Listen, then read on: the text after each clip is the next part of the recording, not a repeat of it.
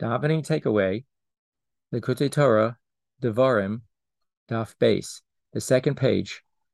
On the staff, there is a very special um, meditation one can have as far as the the bracha or the, the part of tefillah called brach she'amar.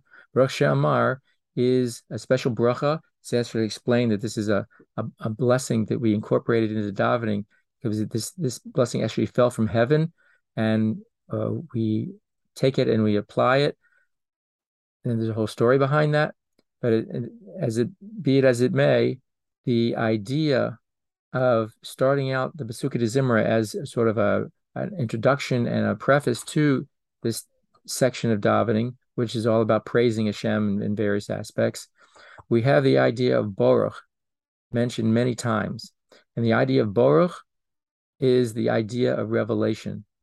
And it's the idea of drawing down to a point where it can be revealed. So the concept of Baruch, the idea of drawing down, yeah, is the idea of bringing what whatever it is into revelation. And so we see that when we start out and we say Baruch Sha'amar V'Haya Ha'olam, that that the idea that Hashem spoke and said, and then the world came into being, that aspect is then brought down into aspect of revelation, meaning that we think about this and realize, and our heart actually feels the excitement that that every single moment Hashem is bringing everything into existence from nothing, not just simply revealing that which is hidden, but actually bringing something from its essential nothing state, non-status state, into being as we see it. And every single moment that happens, that kind of uh, realization can create a, a, palpable excitement and feeling in the heart. And that's where it needs to go. It, it shouldn't stay just in thought, but it needs to have a feeling in the heart. And so too with all the other boruchs. And we see fascinatingly that after Baruch Amar Vahaya Elam Baruchu, after those two first baruchs, there are 10 baruchs, and then finishing off with another baruch.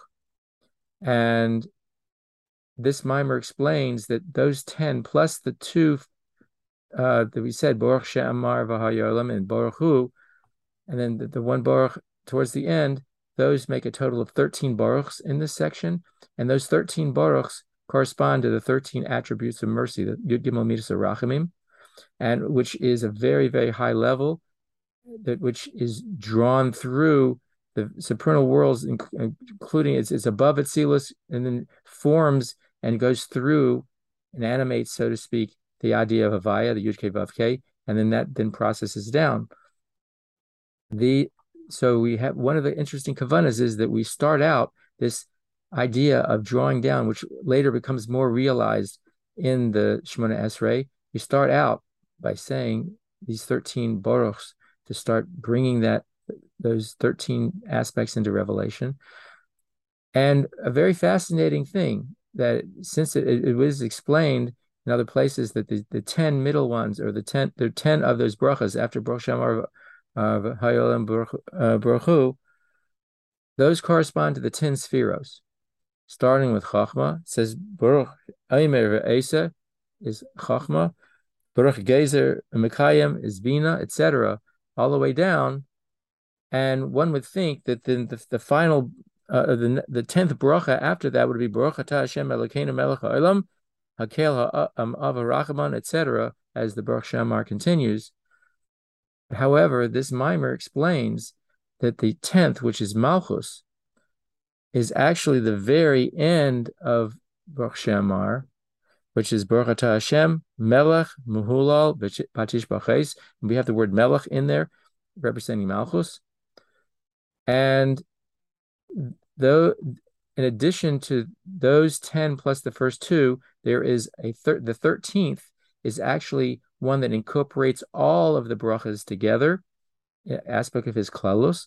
And this maamar explains that that 13th one that includes everything is not the very end, as we said, is Baruch Hashem Melech Patish but that 13th one is um, the one where it starts out with Baruch, it says uh, the Baruch Atah Hashem, and then it it, it continues on uh, that it says, oh, excuse me, Baruch Hashem Elokeinu Melech Ha'olam Akel Avarachman. That bracha that starts out the the the, the so-called blessing part of those this section, that one represents it all as an all-inclusive one.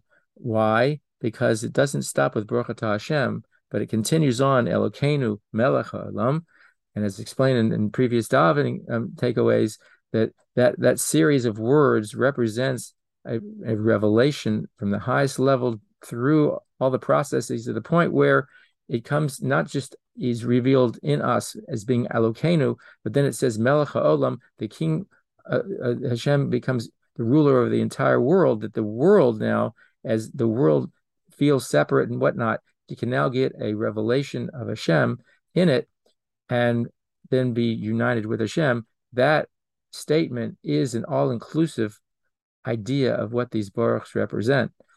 And so, fascinatingly, the 10 sefiros, the 10th, which is Malchus, is the very end. And the all inclusive one, the 13th one, is actually the Baruch Hashem Elokeinu Melech which comes before that.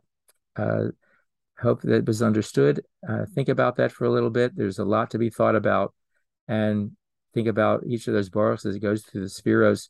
The idea, one uh, thought with this is that you know, as we're drawing down through the steps, through the all, all the sefiros to reach down to the level of Malchus.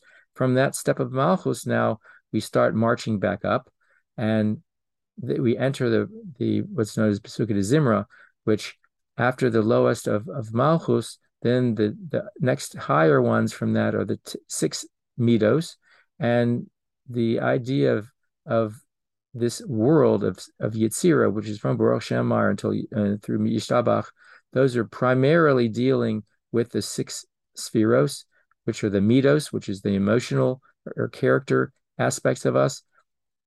And uh, so that sets the stage then for the, the movement up through the that section of the ladder to uh, reach the next rung.